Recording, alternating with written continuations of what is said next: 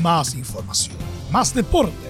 Estadio en Portales ya está en el aire con su edición matinal. La primera de Chile, uniendo al país de norte a sur.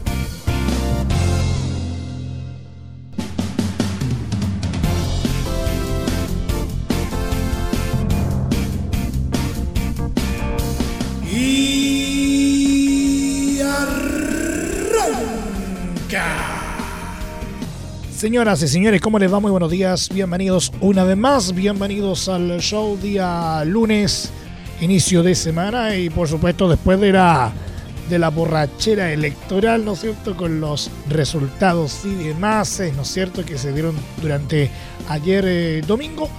Volvemos a lo que nos convoca, al fútbol y al deporte en general, tal como lo hacemos a diario en este programa. Y mientras eh, todavía estamos en receso en el fútbol chilensis y la temporada de humo sigue su marcha, tenemos hartas cositas eh, para compartir eh, respecto a que el día de hoy va a ser jornada de sorteos, tanto por Copa Libertadores como por Copa Sudamericana. Vamos a estar viendo algunas cositas al respecto. También vamos a hablar harto de ligas extranjeras el día de hoy, especialmente en la Liga Española, Bundesliga, eh, Serie A italiana, en la Premier League inglesa eh, y también en la Copa de Francia. En algunos casos con participación de chilenos, por cierto. Y tenemos también un polideportivo bastante nutrido. Como siempre, todo esto en 30 minutos. Arrancamos esta nueva entrega en la semana navideña, ¿no es cierto? Al más puro estilo de Estadio Portales. ¡Ay!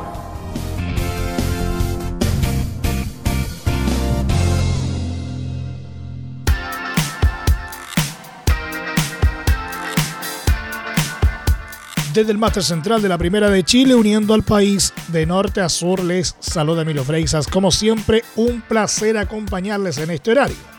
La Copa Libertadores 2022 ya comienza a tomar forma y este lunes se vivirá el sorteo de las fases clasificatorias que tendrá a Audax Italiano y Everton buscando avanzar de ronda. El cuadro itálico es el Chile 3 tras su buena campaña en el Campeonato Nacional 2021 eh, y Everton el 4 como subcampeón de Copa Chile, por lo que ambos equipos conocerán a sus rivales para chocar en esta instancia. En la fase 2 estarán estos dos equipos chilenos junto con otros 11 elencos como Estudiantes de Argentina, The Strongest de Bolivia, Fluminense de Brasil, Atlético Nacional de Colombia y Universitario de Perú, entre otros. Por su parte, en la fase grupal estarán Universidad Católica de Colo Colo, que jugarán de forma directa en esta instancia y esperan por sus rivales. El sorteo se llevará a cabo desde las 12 horas.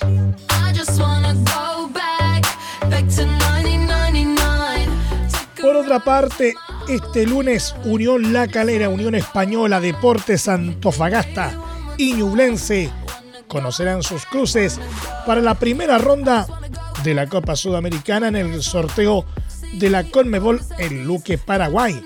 Los cuatro equipos chilenos serán divididos en dos llaves entre sí para que nuestro país solo tenga dos representantes en la fase grupal que comienza en marzo. Solo basta saber cuáles serán los duelos entre nacionales, los que se definirán desde las 12 horas. Además, todos los países de Sudamérica, a excepción de Brasil y Argentina, vivirán el mismo proceso. Es decir, de cuatro equipos, dos quedarán para la zona de grupos y los otros dos dirán adiós rápidamente en el torneo. La participación criolla en este torneo en 2021 fue pobre con participación hasta la fase de grupos, por lo que se espera que en la edición 2022 se pueda mejorar ese desempeño y soñar con repetir lo que hizo Coquimbo Unido en 2020 llegando a semifinales.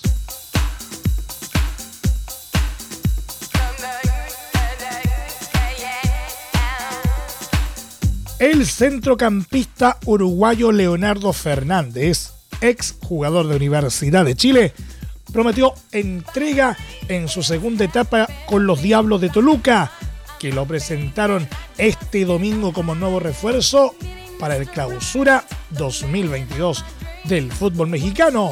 Estoy agradecido. Ahora solo queda jugar y disfrutar. Ir como siempre con los objetivos con los que tiene que ir este club en el torneo. Vamos a aplicarnos, señaló el jugador de 23 años. Fernández fue la revelación en el torneo clausura 2020 al anotar 8 goles en 10 partidos, pero emigró a los Tigres de la Universidad Autónoma de Nuevo León, equipo en el que fue minimizado por los entrenadores Ricardo Ferretti y Miguel Herrera, que le dieron pocas oportunidades.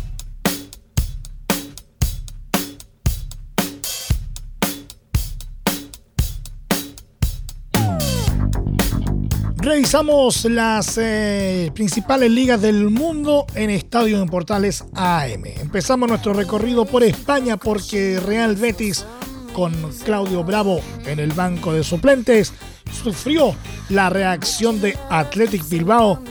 Perdió 3 a 2 en el estadio San Mamés por la fecha 18 de la Liga Española y cortó su invicto de cuatro partidos sin perder en el torneo.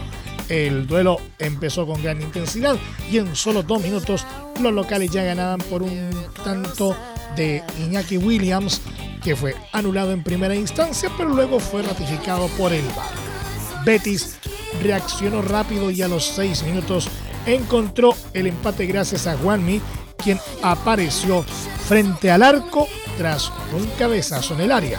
Tras el movido comienzo de partido, los dos equipos tuvieron nuevas aproximaciones, aunque sin arriesgarse demasiado en ataque. En el complemento, el cuadro de los chilenos entró mejor y se puso en ventaja con un buen zurdazo de Nabil Fekir a los 51, cuando parecía que sería triunfo para el equipo del ingeniero Iñaki Williams repitió con un potente tiro a los 72 y el ingresado Oscar de Marcos a los 89 decretó la victoria 3 a 2 para los locales. Pese a la caída, Real Betis sigue en el tercer puesto con 33 puntos y en zona de Champions League. Por su parte, el elenco local de esta jornada sumó 24 unidades y quedó en el noveno casillero. En la próxima fecha, el elenco de Pellegrini se medirá ante Celta de Vigo el próximo domingo 2 de enero, mientras que Athletic recibirá el miércoles 22 de diciembre al líder Real Madrid.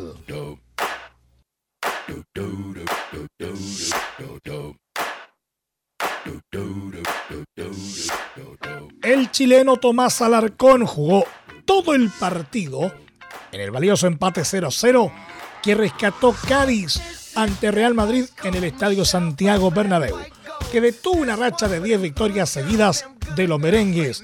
Los locales tuvieron 36 remates totales y 9 de ellos a portería, con un 82% de posesión del balón, argumentos que no fueron suficientes para batir a un elenco que jamás disparó de forma directa a portería.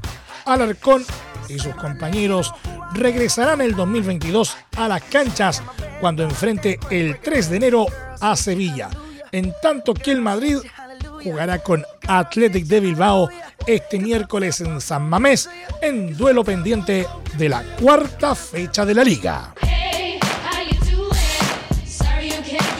En la Bundesliga, el mediocampista chileno Charles Aranguis marcó un gol que resultó insuficiente en la caída de Bayer Leverkusen por 2 a 1 ante Friburgo, en duelo válido por la fecha 17 de la Bundesliga de Alemania. El elenco local se puso en ventaja a los 33 minutos gracias a un penal marcado por el italiano Vincenzo Grifo. El equipo de las aspirinas reaccionó y cuando se jugaban los descuentos del primer tiempo, el seleccionado nacional apareció y marcó el empate transitorio con un cabezazo en plena área tras una asistencia de chilena de Jonathan Ta. En el segundo tiempo, Aranguis salió a los 80 y cuatro minutos después Kevin Schade marcó para darle la victoria a los locales. La caída del Leverkusen dejó al elenco de Aranguis en la cuarta posición con 28 unidades.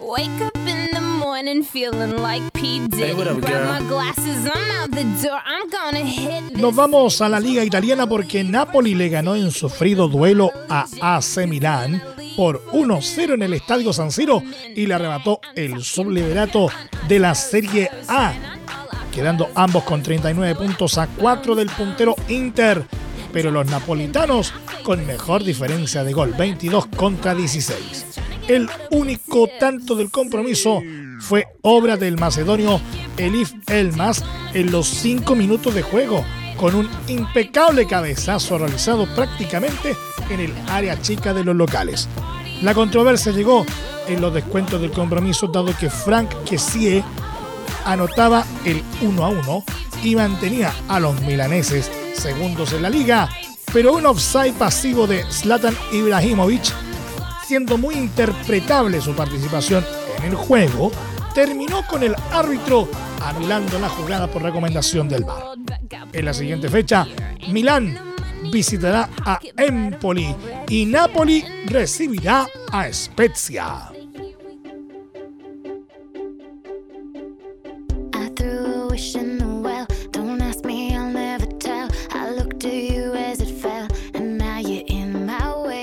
Fiorentina, que no contó con el mediocampista chileno Eric Pulgar, reaccionó en el segundo tiempo para igualar 2 a 2 ante Sassuolo en duelo válido por la fecha 18 de la Serie A del Calcio. El elenco verde se puso 2 a 0 gracias a las anotaciones de Gianluca Scamacca a los 32 y Davide Fratesi a los 37, pero el conjunto viola reaccionó y con anotaciones del serbio Dusan Blajovic a los 51 y el uruguayo Lucas Torreira a los 61 logró la paridad. Con este resultado, Fiorentina llegó a los 31 puntos y se ubicó sexto en plena lucha por acceder a copas internacionales.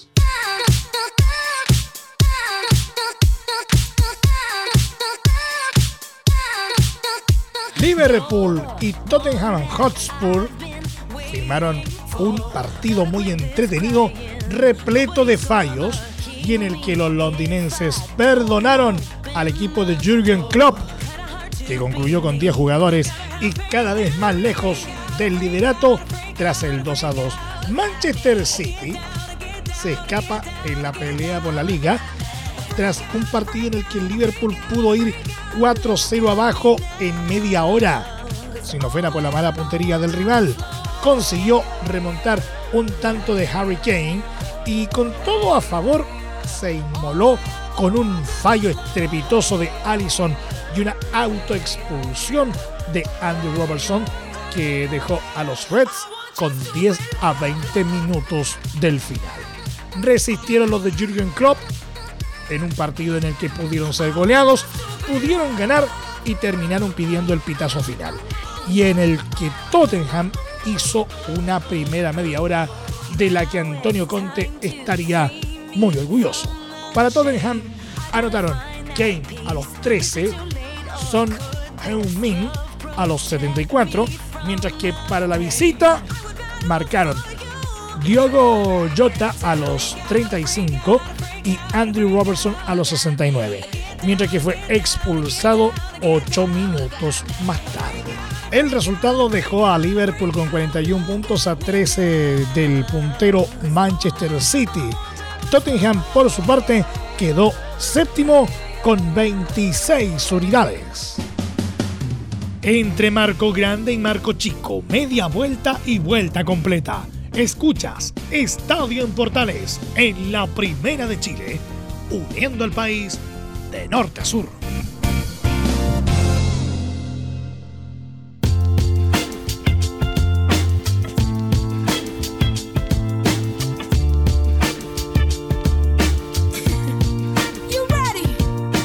En otra papullante actuación, Manchester City reafirmó su liderato en la Premier League al vencer por 4 a 0 a Newcastle United en duelo válido por la fecha 18 del fútbol inglés.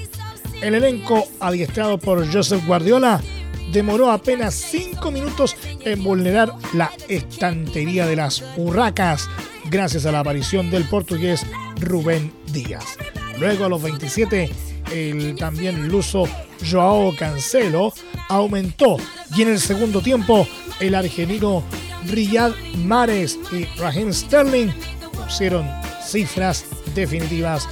Con este resultado el City llegó a los 44 puntos y se asegura el liderato. Por su parte, el Newcastle United está decimonoveno en la tabla de posiciones con solo 10 positivos.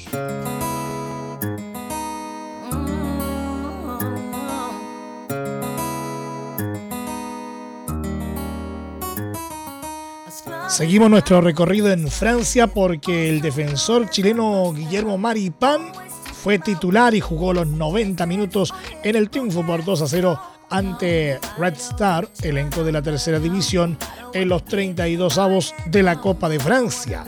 El zaguero nacional fue testigo de la gran actuación de Wissam Ben Yedder, autor de los dos goles anotados por el elenco del Principado en el estadio Bauer de París. Con este resultado, AS Mónaco avanzó a los 16 avos de final, instancia donde espera rival a definirse por sorteo. En tanto, Olympique de Marsella, elenco dirigido por Jorge Sampaoli, también avanzó de ronda tras vencer por 4 a 1 a Canet de la quinta división.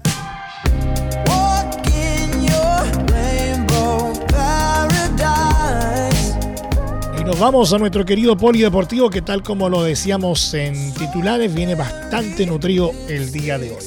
El tenista austríaco Dominic Thiem, número 15 de la ATP, anunció su baja para la ATP Cup y el torneo de Sydney a causa de un resfriado y dejó en duda su presencia en el Abierto de Australia, primer Grand Slam de la temporada que comienza a fines de enero. El tenista de 28 años, que lleva seis meses sin competir en el circuito a causa de una lesión en la muñeca, alargó su periodo de baja. Tim tenía inicialmente previsto reaparecer en el torneo de exhibición de Abu Dhabi, al que al final renunció. Mediante redes sociales, el pupilo de Nicolás Mazú, comunicó que después de hablar con mi equipo hemos decidido regresar a Austria en lugar de volar directamente a Australia. Lamentablemente me resfrié, aunque di negativo en las pruebas de la COVID-19 mientras estaba en Dubai y no pude entrenar la semana pasada. No estaré en las condiciones físicas necesarias para disputar la ATP Cup y en el torneo de Sydney después de no competir durante los últimos seis meses, no puedo correr el riesgo de volver demasiado pronto y volver a lesionarme, complementó. Tim disputó su último torneo en Mallorca el pasado mes de junio, donde acentuó su lesión en la muñeca derecha, de la que se ha recuperado.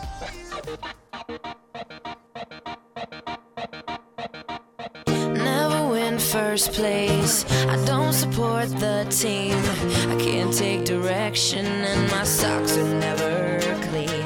dos buenas noticias para el Team Chile. La primera, logró el subcampeonato en el 66 Campeonato Sudamericano de Vela de la clase Lightning que se disputó en el balneario de Salinas, en el sureste de Ecuador, país que ganó la competencia. La tripulación chilena, integrada por Felipe Robles, Andrés eh, Guevara y Paula Herman, doctorado, escoltó a la ecuatoriana al ubicarse en el segundo lugar de la tabla preliminar de resultados acumulados de las nueve mangas disputadas en el torneo, que congregó también a botes de Argentina, Colombia, Perú y Estados Unidos. El tercer lugar fue para la tripulación del también ecuatoriano Julio Vélez, seguido del bote comandado por el argentino Javier Conte. La segunda buena noticia para el Team Chile es que logró un gran hito este domingo en Paraguay, ya que se coronó campeón del sudamericano de remo que se disputó durante las últimas jornadas en la capital Asunción. La delegación nacional sumó 11 medallas de oro, 3 preseas de plata y 7 de bronce en dos días de competencia, imponiéndose a los locales y a potencias como Argentina y Brasil. Tras el granito en la ciudad guaraní, se juntaron todos los deportistas participantes de la cita y celebraron con un CHI que marca el mejor logro deportivo nacional del fin de semana.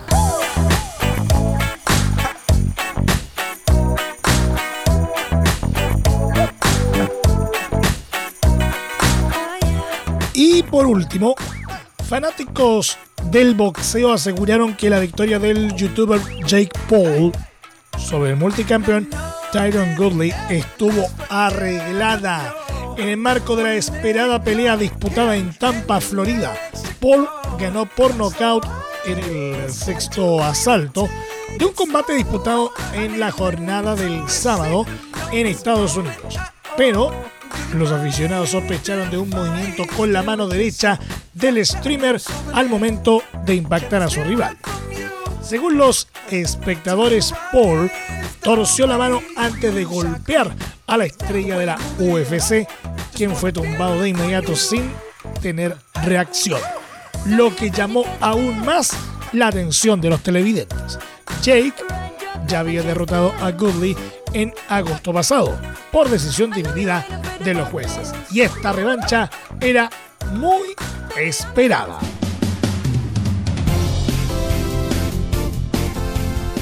vamos. Muchas gracias por la sintonía y la atención dispensada. Aquí nomás llegamos con la presente entrega de Estadio en Portales en su edición AM, como siempre, a través de las ondas de la Primera de Chile, uniendo al país de norte a sur. Les acompañó Milo Freixas. Muchas gracias a quienes eh, nos sintonizaron a través de las distintas plataformas de Portales Digital, a través de los medios unidos en todo el país y por supuesto a través de la Deportiva de Chile, radiosport.cl. Continúen en sintonía de Portales Digital porque ya está aquí Carlitos Zapag y la mañana al estilo de un clásico. Portaleando la mañana a continuación. Más información luego a las 13.30 horas en la edición central de Estadio Portales junto a Carlos Alberto Bravo y todo su equipo. Recuerden que a partir de este momento este programa se encuentra disponible en nuestra plataforma de podcast en Spotify, en los mejores proveedores de podcasting y por supuesto en www.radioportales.cl. Que tengan todos un muy buen día y un excelente inicio de semana. Y recuerden, la pandemia no ha terminado. Por lo tanto, si puedes, quédate en casa. Más información, más deporte. Esto fue Estadio en Portales, con su edición matinal. La primera de Chile, viendo al país de norte a sur.